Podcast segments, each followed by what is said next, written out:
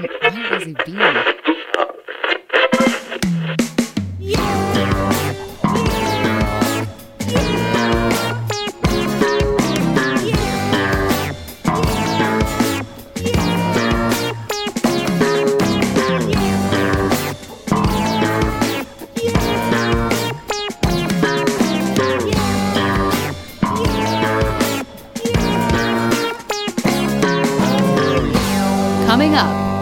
This episode of Meet the Junior Misses.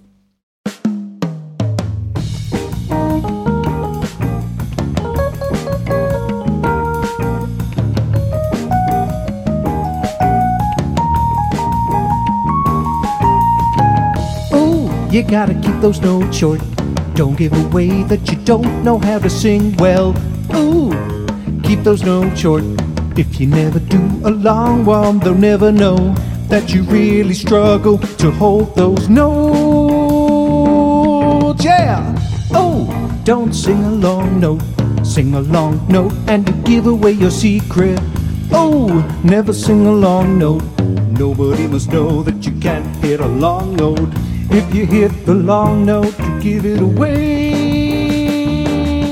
All right. Skitty doo bow. Skip boop bop. Boop Skitty bop. Beep boop bop. Skitty doo bow. Ooh, should have kept those notes short. Now you've been fired from your jazz band. Ta ta, should have kept those notes short. I thought singing short notes was what we had planned. Never, ever, ever sing a long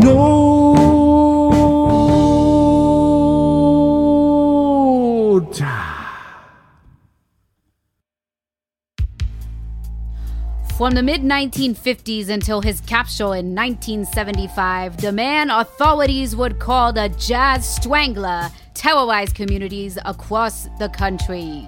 Baron Charles was a righteous killer. His victims ranged from the ill mannered to the violent. If you tipped less than 14% at a delicatessen and Baron Charles learned about it, it was curtains for you. Baron Charles was a World War II Army scout involved in close quarters combat. After the war, this hero returned to America via Paris. He played in numerous jazz bands, finally forming the Baron Charles Quintet in 1954. This is Primetime True Crime with Roberta Roberts. The Baron Charles Story. The man we know as the Jazz Strangler was born Betzal Yagid. His nickname as a kid was Charlie, which he then Americanized to Charlie. He later jazzed it, and Baron Charles was born. During his war years, Baron Charles participated in a plot to kill Hitler. The plot was thwarted, and from that day forward, Baron Charles was convinced that one of his comrades had given his name to Hitler. Ever after, he thought he saw Nazi spies lurching towards him from every street corner. One steamy night in Florida, Baron Charles' career as a mass murderer began. I sat down with the Jazz Strangler's main friend and confidant, Moll Triplett. Well, when I first met that tiny twitchy man, I just thought, man, this guy's a great bass player and band leader. I was just a young piano man looking to make a couple of bucks, and I thought this is the guy who's going to take me with him to jazzy stardom. It's always a hard realization to come to that your main friend is a murderer. He'd often fly into these small fits of rage, but I just thought it was the drugs we were all doing. I often thought there was a tiny green man slapping me on the side of my face, but it was just drugs. I mean, if you get into jazz, you're with a load of guys like that all the time, men who'll take and take and take. I mean, I was in it for my family. I was rare. But to be honest, I never saw that family. Looking back with the benefit of hindsight, it all started on the night of what's come to be known as the Baron Charles Beatbox Incident. I've never understood that term. That was the night we lost the great drumming legend, Flap White. Greatest jazz drummer I ever did work with. It was me on piano, the Baron playing the bass, Silent Joe on guitar, Gee, that guy really knows how to speak his mind. And Hoagie Crabs playing them tune percussions. It was shortly after Flab White had passed away that he started thinking Hitler was behind everything. I mean, he'd see a man pay with pennies at the store, or someone cut in front of a lady in a line, and he'd chase him down and he'd say, Hey, how are you involved in Hitler's secret plot to get me? Baron became increasingly isolated and insular, and everybody used to say to him, Ain't you Hoagie Crabs' friend? And he would say, I am not his friend. And every time that Hoagie was brought up, he'd just get more and more unhinged. And he went, I think, in his mind, from being the band leader and the innovator to just some guy. Just some guy who's Hoagie Crabs' friend. Just some guy on tour being hunted city to city by Adolf Hitler. And Hoagie was only 12 or 13 at the time, and no adult man wants to be seen to have a child friend. That's just weird. Another member of the Baron Charles Quintet was Silent Joe McCluskey. Mr. McCluskey, thank you so much for sitting down. I know you are very busy with your public speaking gigs. Can you please describe the terrible, horrible scene that you stumbled upon that night in Florida?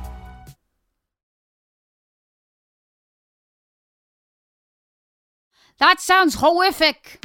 Primetime True Crime will be back after this brief commercial break.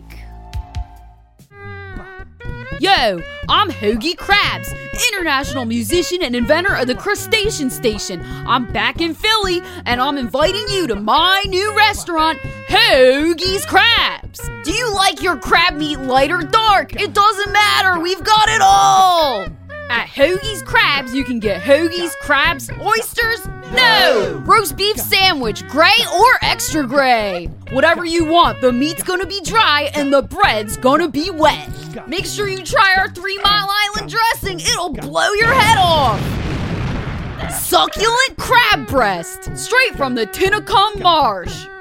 Try our Glockensteel. It's a Glockensteel. And then take a dip in our 24 hour hot tub. Bring your bathing suit, but if not, you can just wear your boxers. Crab dust is free.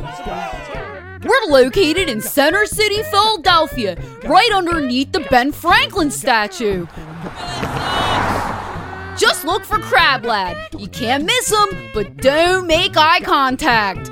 Crab Lad might pinch you, and we don't want to get sued again. Open 24 hours. After 10 p.m., Crab Lad's armed for your protection. At Hoagie's Crabs, if you find a wetter sandwich, we'll eat it. Welcome back to Primetime Tool Crime. Brad Domingo was the FBI agent in charge of the Baron Charles investigation. Now, by the time the FBI got involved, this case had been going on for several years, and it had been befuddling law enforcement officials from California all the way to Florida. There was a lot of people stumped on this, and no one had noticed the one thing that all these crimes had in common was music. My keen eye of detection happened to observe that there was this musical connection in crime after crime after crime. Like, for example, in the first crime, everybody knew that a G string from an upright bass had been used to garrote the victim. And that had been used, like, if you can imagine opening a bag of potato chips, like you squeeze it and you pop it right open, and instead of being like a, I don't know, like a plain flavor, that flavor is blood and guts and tongue and bits. And then in the second crime scene, what I observed was that it was an A string from an upright bass. And then in the third crime scene, what I observed was that it was an E string from an upright bass. And this time, there was also a pork pie hat and a, like a little bow tie that had been opened at the collar and was a bit sweaty, the, the kind you'd like you'd wear, and you'd be like, oh my gosh, I've been performing for so long, kind of like a rat pack. But I still wasn't sure in my heart of hearts what instrument the killer might have used. So I knew that I had to go find myself a, muco- a, muco- a musicologist, and there was only one man for the job a piano man by the name of Moll Triplett. It seems very rare for the FBI to ask a musician to collaborate on an investigation. I said, hey, Moll Triplett ain't no snitch. And they said, we'll give you $25,000. I said, who'd you need me to snitch on? So once Moll got finished informing on all of his former bandmates, we got down to the matter at hand. Because let me tell you, jaywalking ain't a federal offense. We began to look at the crime photographs. As well as the words die Nazi in blood, there was always this strange pattern of blood splatters that seemed to be not random because they were almost in the same position every time. And he started drawing staves. Now, he drew staves in blood, which was weird because these were photographs. He cut his finger and he would pour blood to make it look authentic so it would match up with the photograph because that's the kind of dedication this piano man has. And he said, Look at this. And what I saw that day shook me to my very core. That chord was a B minor 9 flat 5. I thought to myself, I'm about to snitch on the one man I swore I would never snitch on. I understand at a certain point in time, your path and Baron Charles' path diverged. He got a call from one of the coolest cats in jazz. He got the Miles Davis call, and that's the call we all want. Charles joined the band. He he left the quintet. I tried to carry on as Piano Man Moll and his Manly Maul Man, but no one could pronounce the band name. I mean, how hard is it to say Piano Man Moll and his Manly Maul Man? I'll say it three times fast. Piano Man Moll and his Manly Maul Man. Piano Man Moll and his Manly Maul Man, etc. When Baron Charles joined up with Miles Davis, the killings went down. There were no killings for a short period of time until the Kilimanjaro album of Miles Davis because in that album, Miles Davis played in F, and Baron Charles told me he refused to play in F, and this led to an altercation between the two. What happened was that Miles Davis drew his gun, and Baron Charles ripped the D string off of his upright bass, and the two of them went at it. Now, I don't know if you know much about gunplay, but a gun versus a D string, even on an upright bass, no contest. And then after that, musically, the Baron was just trying to copy Miles Davis in everything he did. Miles Davis would bring out Bitches Brew. Same year, Charles is bringing out Tarts Beverage. Next year, Davis does Live Evil. Baron Charles does Dead Good. Same album, just with double bass instead of trumpet. And a lot of people said that he was just some sort of plagiarist, and I'll tell you what, he did not like that at all. So early in 1975, I get a tip from Moll Triplett that Baron Charles will be in Los Angeles, California, recording his new album, Sky Men, a song by song response to what will become Miles Davis's 1976 album, Water Babies. Now, prior to this, we had laid out a map of America and lined up all of the killings with Baron Charles' various tour dates and found a perfect match. So, what I did was use my keen detective skills to arrange the perfect trap. I decided to go undercover and pose as a fan, and I went into the recording studio dressed as a naive Catholic schoolgirl with a copy of the album Dead Good. And I said, Sir, will you sign my album? And he said, Who do I make it out to? And I said, Could you make that out to Brad Domingo? And when he did, I knew I had him. Because that D in Brad and that D in Domingo, well, they lined up perfectly with Die Nazi. Mr. Twiplet, how did Baron Charles respond to the knowledge that you were the informant in his case? Well, I didn't see the man until he was sitting actively on trial for these murders. And he was saying all sorts of things, but he was staring right at me, and his eyes seemed to say, I forgive you. I love you. You are my jazz brother. Thank you so much for catching me and ending my reign of terror. In the courtroom that day, I have never seen a defendant as angry as Baron Charles was when he saw Moll Triplett. He rose up from the chair and said, I will never forgive you. I hate you. You are not my jazz brother.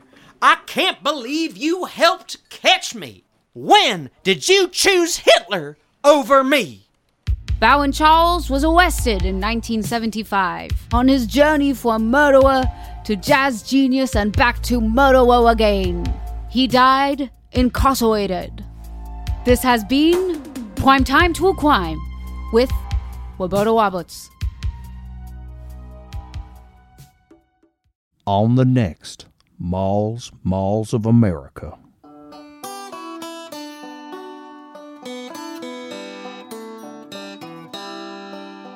When I was a young boy, there were no malls. Then, when I was a man, there were some malls. Now, I'm an old man. Where have all the malls gone? Hi, I'm Moll Triplett. You might know me as a Peony Man. Welcome to Moll's, Malls of America.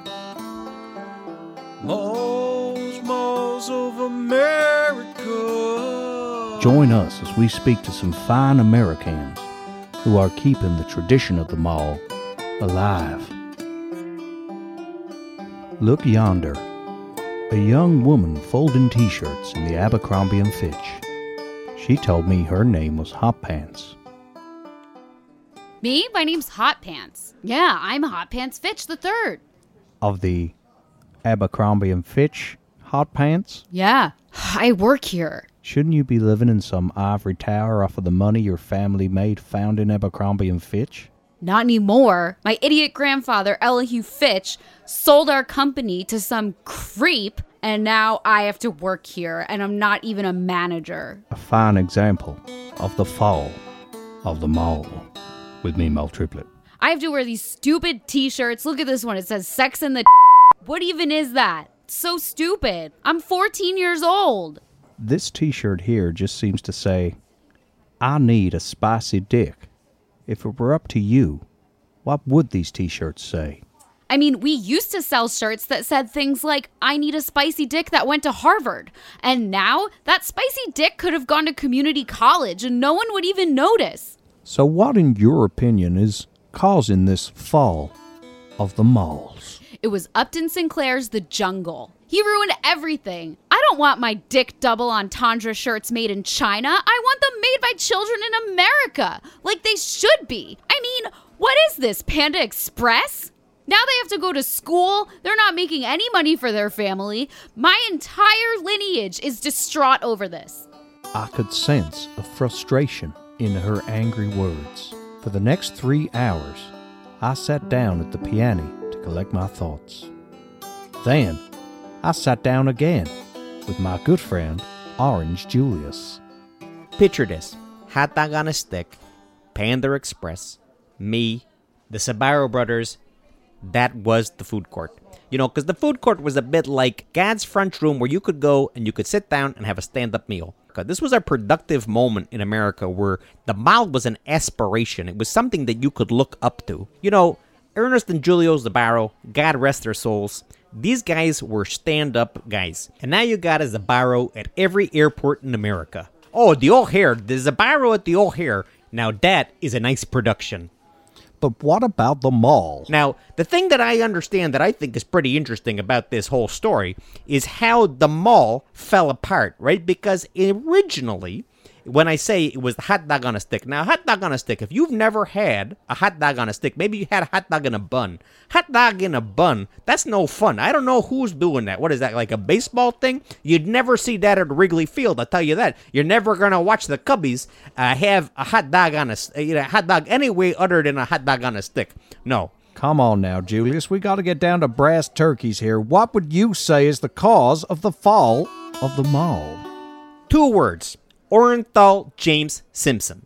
Those are the two words that ruined the mall and my business. I'm going to tell you for why as well, right? Because this goes back to when he was a Buffalo Bill. And I don't know if you noticed, but there is a lot of bad beef between me and the Bills. I refused to allow him to do product placement. This was back in the 70s, late 70s, when he was at the top of the Bills. So I'm saying, no way, Jose. And he comes to me and he says, Look, they call me the juice. And I say, No, sir, I am the juice. You are some other guy. And from that moment, I know he's been plotting his revenge. So when I sees that guy going down the highway in that Bronco, and I turn to my wife and I says, What is that second OJ doing? What is that second Orenthal James doing to my business? That guy, he's trying to get back at me. And my wife says, you know what? He's trying to get back at you. He's trying to ruin your business. And I think that's the reason that he murdered his ex wife. He wanted to bring me down. Because I'll tell you, they, they didn't show this on the news, and this was not covered in the court case. But I know for a fact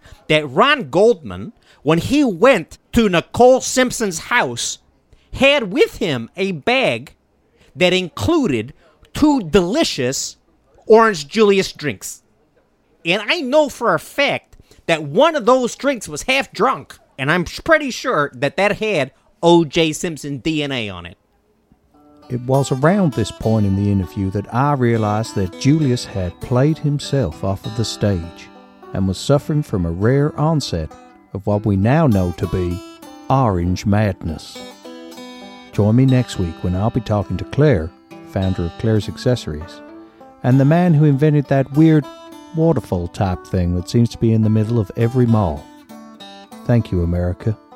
Good night. In the winter of 44, he's killing Nazis at the height of war. Twelve years later, back on friendly shores, stop seeing Nazis, Klansmen, pimps, and more.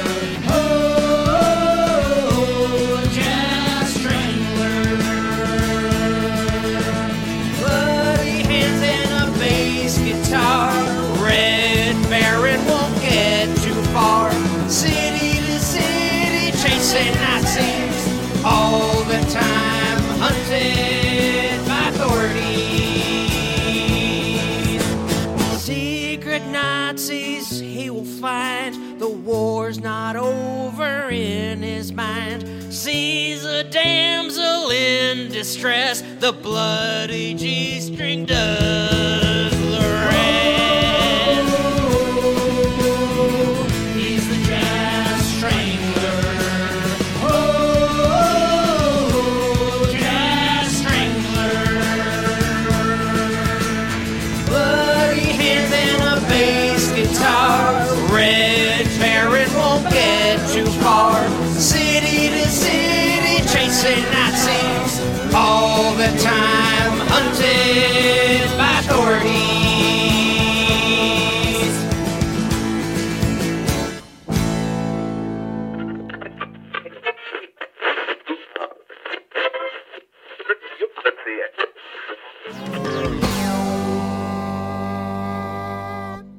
about Baron Charles, be sure to check out our debut album, The Best of K-Cock. Do you really think people are going to want to find out more? What is there to find out about? This feels a bit staged and planned now, rather than organic like it was originally when you first did it.